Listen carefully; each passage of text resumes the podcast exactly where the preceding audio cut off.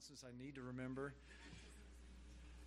Uh, yeah, that's been announced, but uh, yeah, please come back tonight up to Fellowship Bible Church. It's going to be a lot more low key, so we'll uh, allow time for testimonies. Uh, we try to have a, a, house meeting, house group meeting every month, once a month, but we're doing this uh, in lieu of a house meeting tonight, but it'll be much more informal and um, just going to hang out as a family and celebrate the baptism of three individuals who say, I want to proclaim to the world, it's behind me, and the cross is before me, and I'm not looking back.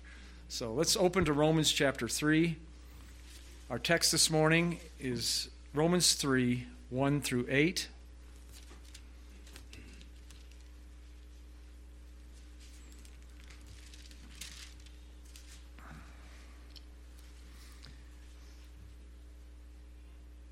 To uh, fit the context, the word then, it's about the third word in our English translation.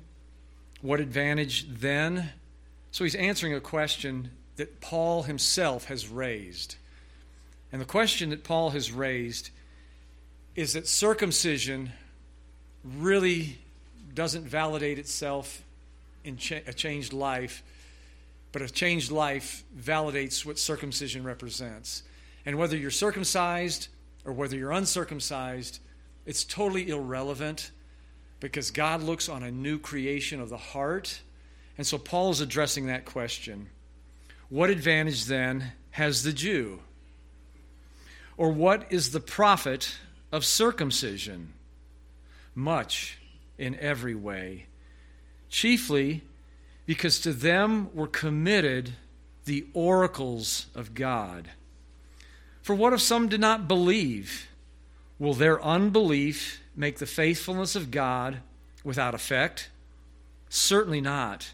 Indeed, let God be true and every man a liar, as it is written, that you may be justified in your words and may overcome when you are judged. But if our unrighteousness, demonstrates the righteousness of God, what shall we say? Is God unjust who inflicts wrath? I'm speaking as a man, the natural man who doesn't understand the things of God, the wisdom of the world. That's the reasoning that he just quotes there. Certainly not. For then, how will God judge the world? For if the truth of God has increased through my lie to his glory, why am I also still judged as a sinner? And why not say, Let us do evil that good may come, as we are slanderously reported, and as some affirm that we say? The ones who say that, he's picking that up idea, their condemnation is just. Lord, we know that you are a good God. We know that you're a God of love. But we also know, God, that you are a God that is holy, without sin. And you're a God of justice, a God of righteousness. And you don't delight in iniquity. And you don't delight that any who are living in sin should perish. And God, you have provided a grace that abounds when our sin abounds. And God, that should never be mistaken for a reason to continue in sin, just so that your goodness is glorified. And God, there are special privileges that we as the church have, just as the Jew had. Let us understand what those privileges are and let us understand this morning that those privileges actually don't negate your judgment, but they heighten your judgment. It says in James, Don't let many of you be teachers, for you will incur a stricter judgment. And the Jew who was to be an instructor to the blind, a teacher to the unwise and to the babe, Lord, you are going to demand more of him on the day of judgment. And your righteous judgment in this passage is completely exonerated for who you are and your character. And your judgment really reveals to us that there is no way that we can approach you without your righteousness. And Paul is helping us to understand all these truths. God, I pray that you'll help us to see your truth this morning and live your truth. We pray in Jesus' name. Amen. You may be seated. Um, I was talking this morning with a couple of men, and he was mentioning one of my favorite preachers, and he said that this pastor always has these catchy sermon titles, and um, and I'm not too good at that. And my, my message this morning is God's righteousness exonerated. I don't know if that really even fits the passage all that well, but I think that's sort of what Paul is getting at that God's righteous judgment is exonerated, that man can't bring any accusations against God for his righteous judgment and our sinfulness. But the word to exonerate means to absolve someone from blame or fault or wrongdoing. And then it's in the context, usually the word to exonerate, we think of that as a legal term in a courtroom. So it's really to prove or to remove any blame or fault or wrongdoing after due consideration of a case. And that's exactly what Paul has been doing since Romans 1:17. So we've got to back up because the context really starts at 118 and it ends at 320. So it's a long context that Paul is building this methodical case for the righteousness that is by faith. Now, Paul wanted to get to the city of Rome. He'd been hindered from getting to Rome. He says, As much as within me is, I am ready to preach the gospel to you in Rome also. For I am not ashamed of the gospel of Christ. For it alone, the gospel alone, is the power of God unto salvation. There is no other method, there is no other means that God has ordained that man could be right with God other than the good news. For herein the righteousness of God is revealed. God's righteousness is revealed in the gospel. That God, yes, is a God of love, but God is also a God who judges sin. And the gospel reveals God's righteous wrath against sin, but also his love for sinners. Because our God of the Bible is not willing that any should perish but that all should come to repentance. And there's no way that you and I can be right without God, without Jesus Christ in the crucifixion. So herein is the righteousness of God revealed from faith. That's the way we begin the Christian life. And it's all the way unto faith, from beginning to end. It's not that we start by faith and then we walk the Christian life in our own strength or our own power or under legalism or self righteousness or merit. The Christian life begins with faith, we live it by faith. For God shall justify them through faith. He quotes from Habakkuk chapter 2 and verse 4. And Habakkuk was struggling with this idea that God was going to use the Chaldeans, the Babylonians, a disgusting nation who was so ungodly and Habakkuk has shown that they're going to conquer the Jewish people. And then, after they conquer them, they're going to give credit to their pagan gods. And Habakkuk is saying, God, you're too just to even look on sin. How can you give this nation the right to judge us as Israelites? And so Habakkuk says, You know what? I just need to shut up. Because, God, there's something I'm not quite seeing. And he says, I will be silent until I'm on my watch.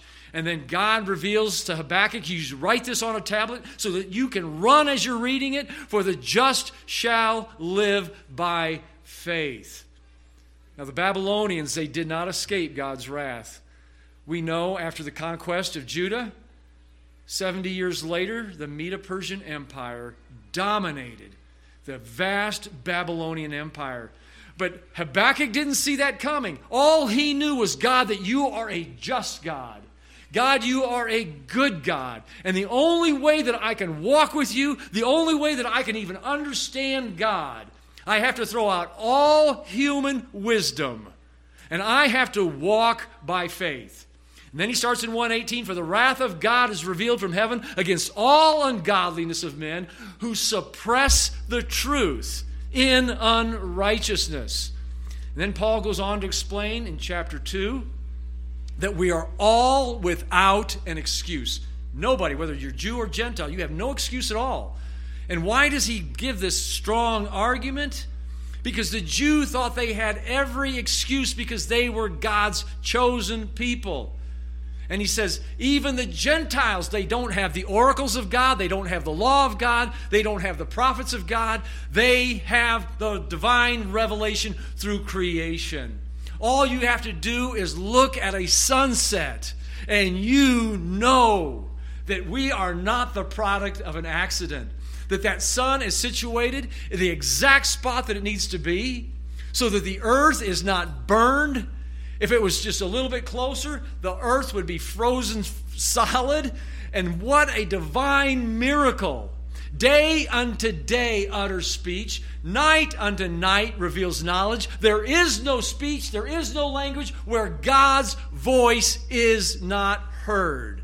People always ask me, well, what about those who have never heard? Those people don't exist. Everybody has heard the voice of God, and Paul says they are without an excuse. Now, they might know, not know anything about Christ. They might not know anything about the plan of salvation, but if they will respond to the truth and the light that God gives them, God is a just and a good God who will give them more revelation. And we see this throughout the New Testament. We see it throughout the Old Testament. I've given you several examples. Naaman, the Syrian, knew that there was a God in Israel, didn't understand it all. His maiden had told him about this God in Israel, and he goes back. Boy, this is going to be a long sermon because none of this is in my notes.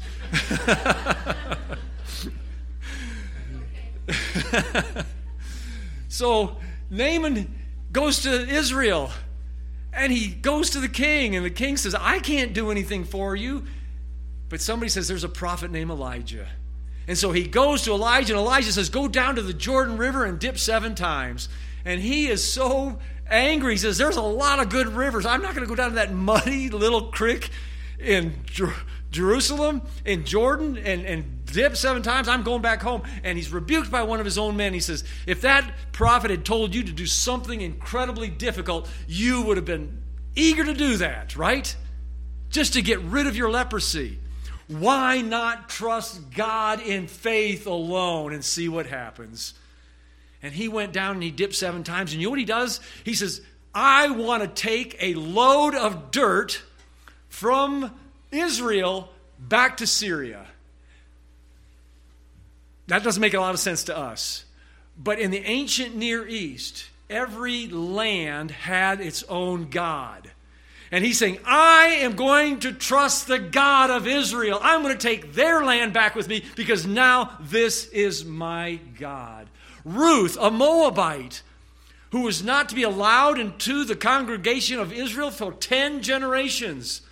She is a lady that is seeking God, who wants to know more about God. And so what happens?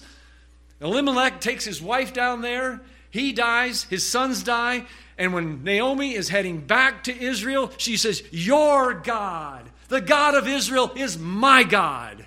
Your people, the Jewish people, they are my people. Wherever you go, I will go. Where you lodge, I will lodge. Where you die, I will die. She was a woman of faith, and God gave her more revelation. A harlot from the city of Jericho knew that there was a God in Israel. She saw the plagues on Egypt, and he says, This is the true God. And when those spies lodged there that night, she says, I know that your God is going to give this city over to you because yours is the God of heaven and earth. And Rahab was justified not by her works, Rahab was justified by faith.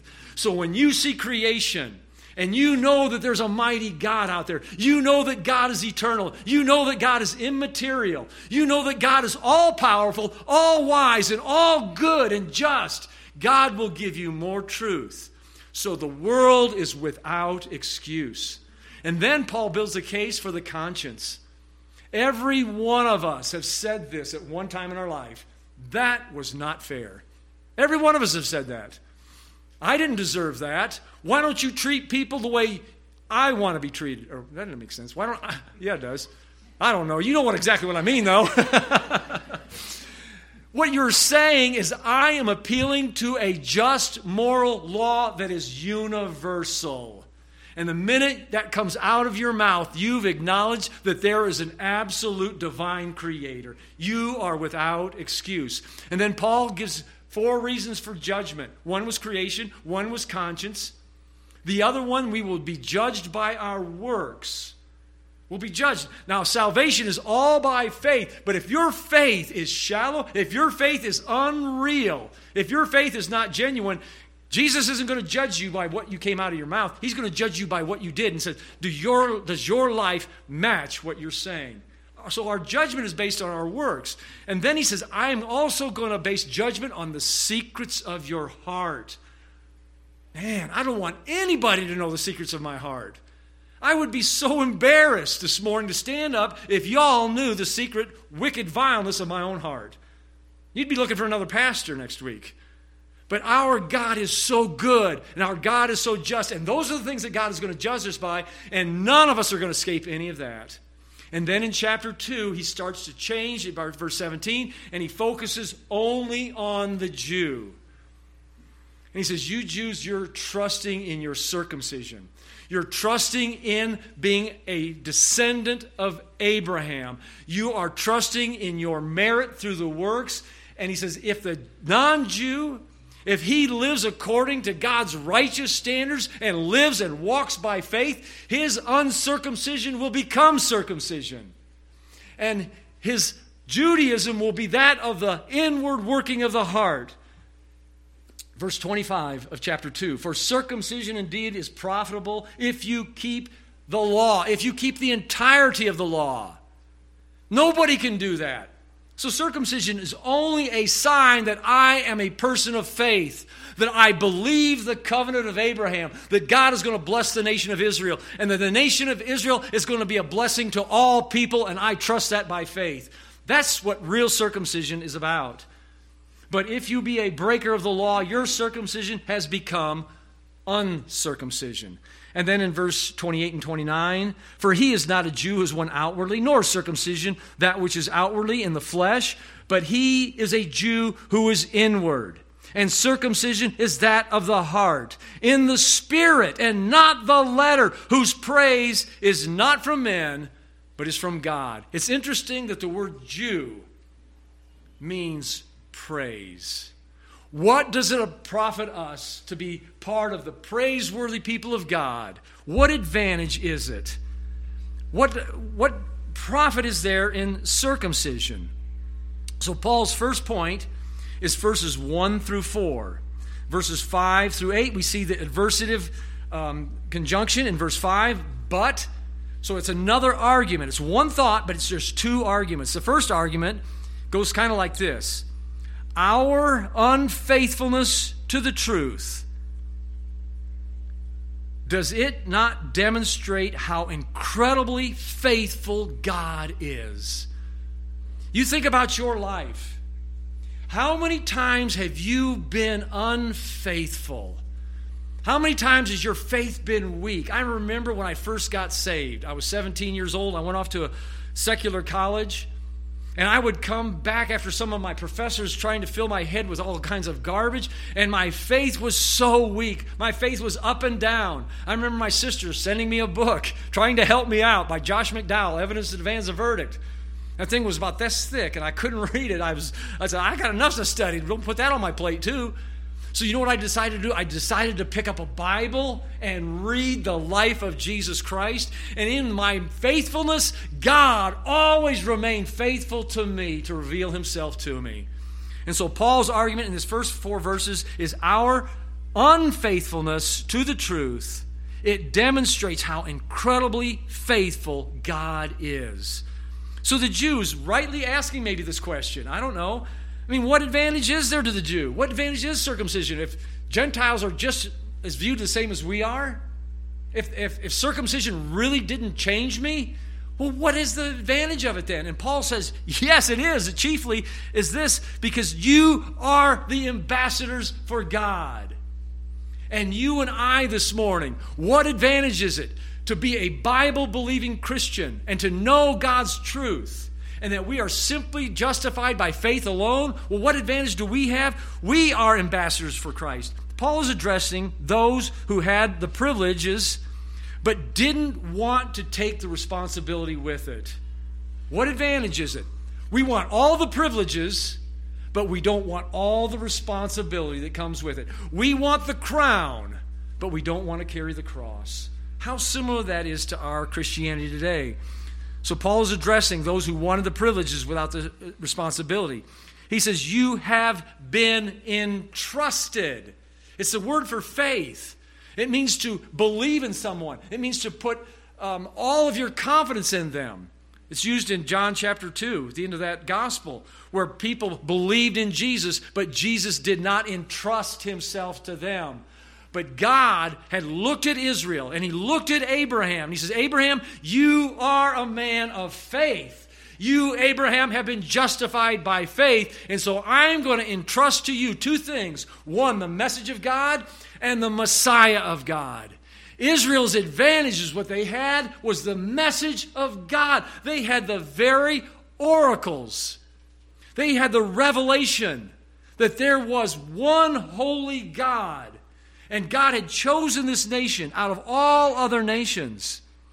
The same question is being asked by this interlocutor. The interlocutor is one who is trying to put God on the judgment seat. And you pick it up again in Romans chapter 9. And this is so key to understanding the book of Romans. The book of Romans is asking this question why is Israel's unbelief so prevalent? And why are so many Gentiles coming into the faith? And so that is the contextual way that we need to look at this book, especially when we go to chapter 9. And so in chapter 9, Paul enumerates all the privileges. He says, Who are the Israelites? To whom pertain the adoption? He took this one nation and he adopted it. To them pertains the glory all the glory that God manifested in Egypt and the glory of the pillar that led them through the wilderness. This is Israel's. The covenants, the giving of the law, the service of God in the sanctuary, the liturgy, the sacrifices, the priesthood. All of this was given to Israel. And the promises of whom are the fathers, and for whom, according to the flesh, Christ came. So, what were they entrusted with? The very oracles of God, the message of God, and the Messiah of God. What an advantage! No other nation had that. So, even though circumcision has to be the inwardly, there are special things that God does for everybody that is privileged to have, and those privileges demand responsibility. And so God, as the New Testament church, He's invested with us to us so many incredible privileges. So they were entrusted with this. Application. What is the application for us? Now then, we are ambassadors for Christ, as though God were pleading through us be reconciled to God. That was Israel's privileged position, and that was their responsibility. They were to be a kingdom of priests, they were to be a holy nation. Our faithfulness, our faithlessness, demonstrates God's incredible faithfulness.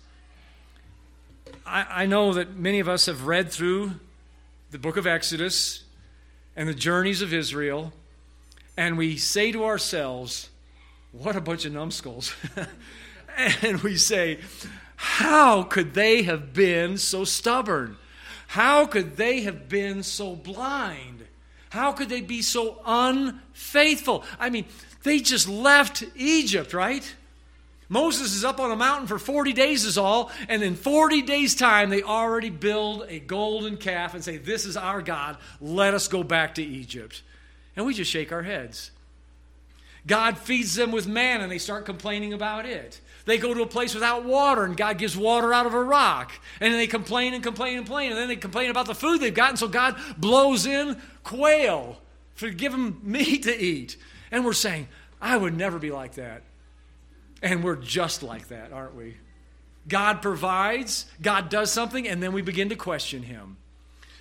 And this is what the argument goes like. And, this, and for Paul, he says, he says, so if our unfaithfulness, is it going to negate the faithfulness of God? If God has made a covenant with Abraham that we are the chosen people of God, and we're to bring the message to the world, and we're to bring the Messiah to the world, and now so many Jewish people are rejecting that, does that negate God's faithfulness? Look, God can't even keep his covenant with us.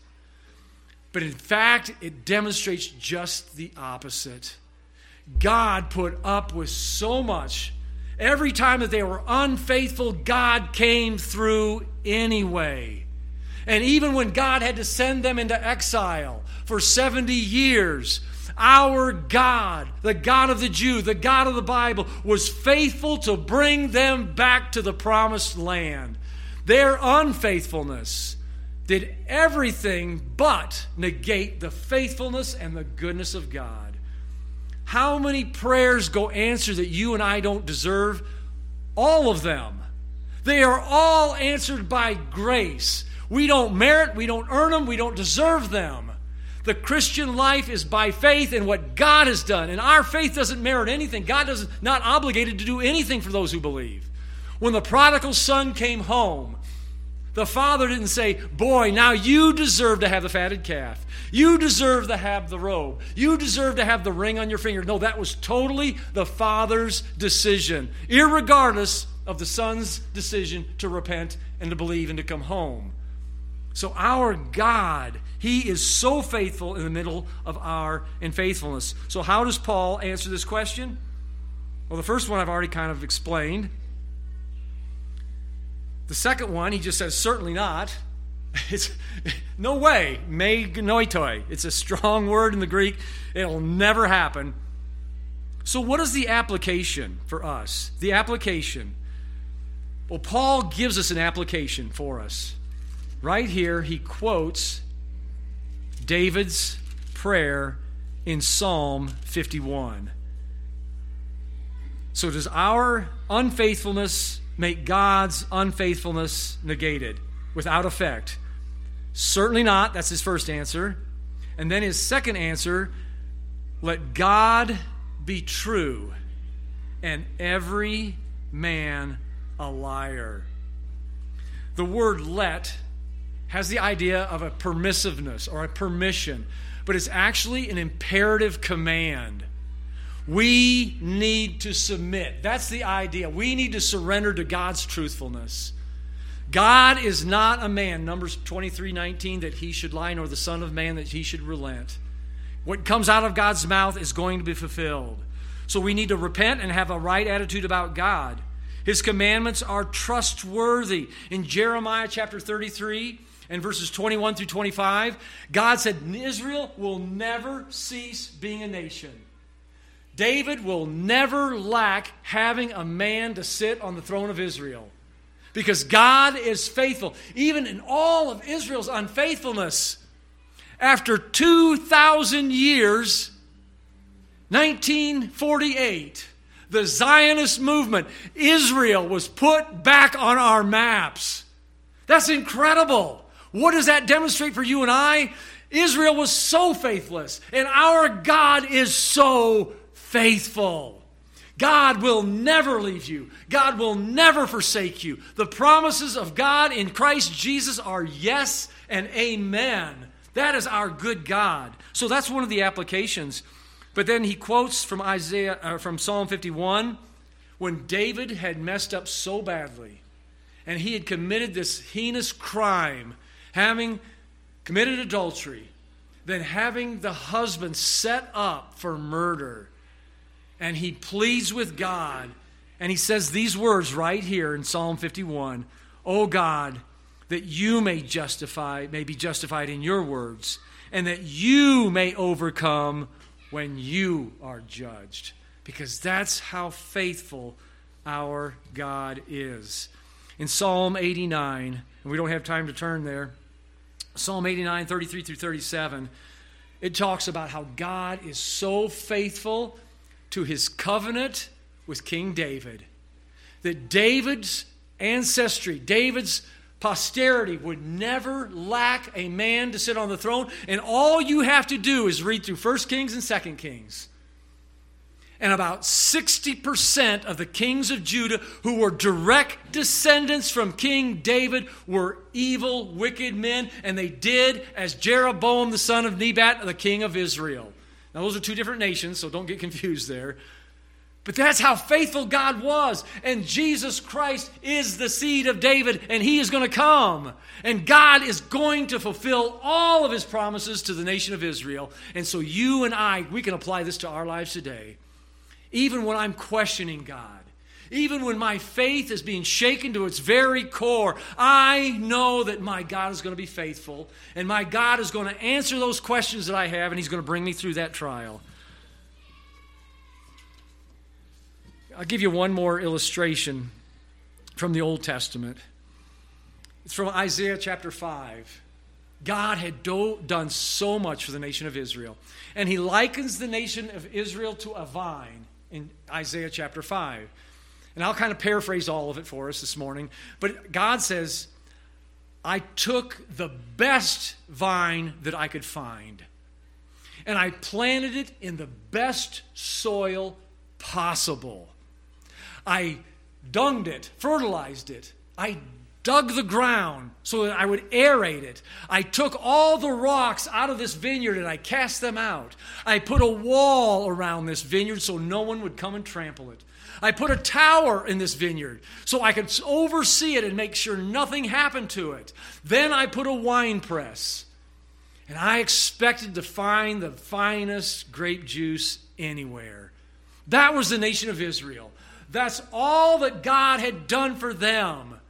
And then he says, When I came to expect good juice, it was nothing but bitter. And then he asks this rhetorical question What more could I have done? Here's the application for you and I. What more could God do for you and I that we should be faithful to our God? Our God sent his Son our God died in our place. Our God sent the Holy Spirit to us to enlighten us, to teach us, to equip us, to live victorious lives in Christ Jesus. His faithfulness takes away every excuse from you and I. Our second point this morning our sin demonstrates the righteousness of God, but that is no excuse for sin. Now, Paul picks up this whole thought and gives a lot more details in Romans chapter 6. So we're not going to go there today. We'll get there eventually. But Paul just sort of glosses this question right now, but he's going to deal with it specifically in Romans chapter 6, where he says, Shall we continue in sin in order that grace may abound? And he answers it the exact same way. May it never happen, certainly not. How are we who are dead to sin live any longer therein? Now, we're not going to go there. But um, let's look at verses 5 through 8, because this is the second point. Our sin demonstrates God's righteousness, yet that is no excuse for sin. God is always just in condemning sin. Two reasons that Paul has already exposed. Why is God always just in condemning sin? Because God has given the law to Israel. First John tells us this that sin, what is sin? Sin is transgression of the law. The Jew is without excuse. He had, given them the law. Well, what about the Gentiles who don't have the law? Romans chapter 2 answers that, doesn't it? Even though the Jew did not have the law, they have the law written on their conscience and they will be judged without the law, their conscience condemning them or excusing them, when the secrets of their heart will be revealed according to my gospel by Jesus Christ. So they are all without excuse, Jew or Gentile, because he's given us the law. God is not unfair when he punishes sin. That's the question. Is God unfair? And I love the way Paul answers this. He says, Is God unjust while he inflicts wrath? What is his first answer? He says, I'm speaking as a man. In other words, that is natural wisdom. Natural wisdom opposed from the wisdom that comes from divine revelation. Now, I'm going to take a little detour to 1 Corinthians chapter 1 and 1 Corinthians chapter 2. That whole section, the word wisdom, is given 13, I think 13 times, or a derivative of the word wisdom. And then you get to chapter 2, and it says, The natural man, he does not discern the things of the Spirit because they are foolish to him, because they are spiritually discerned. So the only way to have true wisdom is to reject human wisdom. And that's what Paul is saying. I am speaking as a man, I am using human wisdom. And we've got to reject that. In another passage, um, well, for the sake of time, we'll, we'll skip that one. But every Jew knew that there was going to be a judgment. Certainly not. For then, how will God judge the world? Every Jew knew that there was going to be a judgment. And so he's using their own knowledge of the Bible to refute their argument. Every Jewish person knew that there was going to be divine judgment. If you go over to the book of Amos, I'm going to start talking fast. Caffeine's going to kick in here. I'll try to slow down. But in Amos chapter 1 and chapter 2, for two woes and three, I will bring judgment on the nations of Moab, Ammon, the Philistines, Syria, Damascus. But then he gets to Israel. And he says this, and I'll have to paraphrase it again. Out of all the nations, Israel, it was only you that I knew. The Hebrew word to know is yada, and it doesn't mean that God didn't know who the Moabites were, the Ammonites were. It's the same word used for Adam and Eve and their intimacy with one another. He's saying, Oh, Jew, you know I'm going to bring judgment on the nations. And you know because I have a special, intimate covenant relationship with you, I am going to bring judgment even more harshly upon you. So he answers this question certainly not. You Jews people, you know that everybody's going to be judged, and you know that you're going to be judged even stricter because of your revelation. You have I only known of all the families of the earth, therefore I will punish you for your iniquities. Well, what is the application again? God is always pleading with people to avoid judgment. We know in our own minds, every everybody knows that sin and wickedness and vileness needs to be judged. But if you read the pages of the Bible, you especially read the prophets, and what is God doing throughout the entire Bible? He is pleading, He is drawing, He is preaching so that people will avoid God's judgment and wrath. So God has been pleading with us. I want to just give you a short verse from Ezekiel chapter 19, ch- chapter 18. Yet to the house of Israel, he says, the way of the Lord is not just. That's what the Jew was saying. We're in captivity. Ezekiel's saying, God, you're not fair. You've used these wicked Chaldeans to punish us. The way of the Lord is not just. O house of Israel, are my ways not just? Is it not your ways that are unjust? Therefore, I will judge you, O house of Israel, every one according to his ways, declares the Lord. Now, what does Ezekiel call on you and I to do, everyone to do? He says, Repent, turn from all your transgressions, lest iniquity be your ruin, cast away from you all your transgressions, and make yourself a new heart and a new spirit. That's what you and I need to do in view of God's judgment. That's the application. So, abusing grace, Paul now in verse 7 and 8 really is answering an accusation against him. You're preaching this gospel of grace. You're preaching that I can't keep the law and it's just become uncircumcision. You're preaching that being a descendant of Abraham doesn't give me any special privileges. And you're preaching this gospel that these Gentiles who have been worshiping all the stars of heaven, all the hosts, doing sacrifices to these pagan gods, these demonic spirits, and now they are forgiven, they are justified. Oh, you're preaching this cheap gospel. All you have to do is believe in Jesus, and it's free grace. Live however you want to. You know what Paul says at the end of that? He says, People who think that's the gospel, their condemnation is just. That is the American gospel, my friend. It really is. Come to Jesus, enjoy all the blessings, and go to heaven and live how you want to right now. And people who have that attitude have never understood the gospel fully. They've never understood the power of salvation to deliver us from this present world. And the promise of salvation is this you and I, through the knowledge of Jesus Christ, have been given exceedingly great and precious promises by which we are partakers of the divine nature. That is the gospel that saves you and I.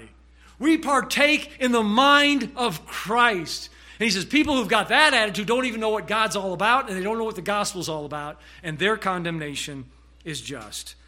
So, quick review. One, we have incredible resources at our disposal, don't we? I mean, Ben moved that library for us this week, and before he did, I was looking at the books on that bookshelf. Can you imagine people around the world what they would do, Rick, to have just that little library that we have? And yet we don't even go over there and check books out. Well, maybe you've already got them at home. I don't want to be too harsh on us. But I look at all the books on my shelves. I look at the, the lexicons that I have, the computer programs that I have. I can just pull it up on my phone anytime I want to.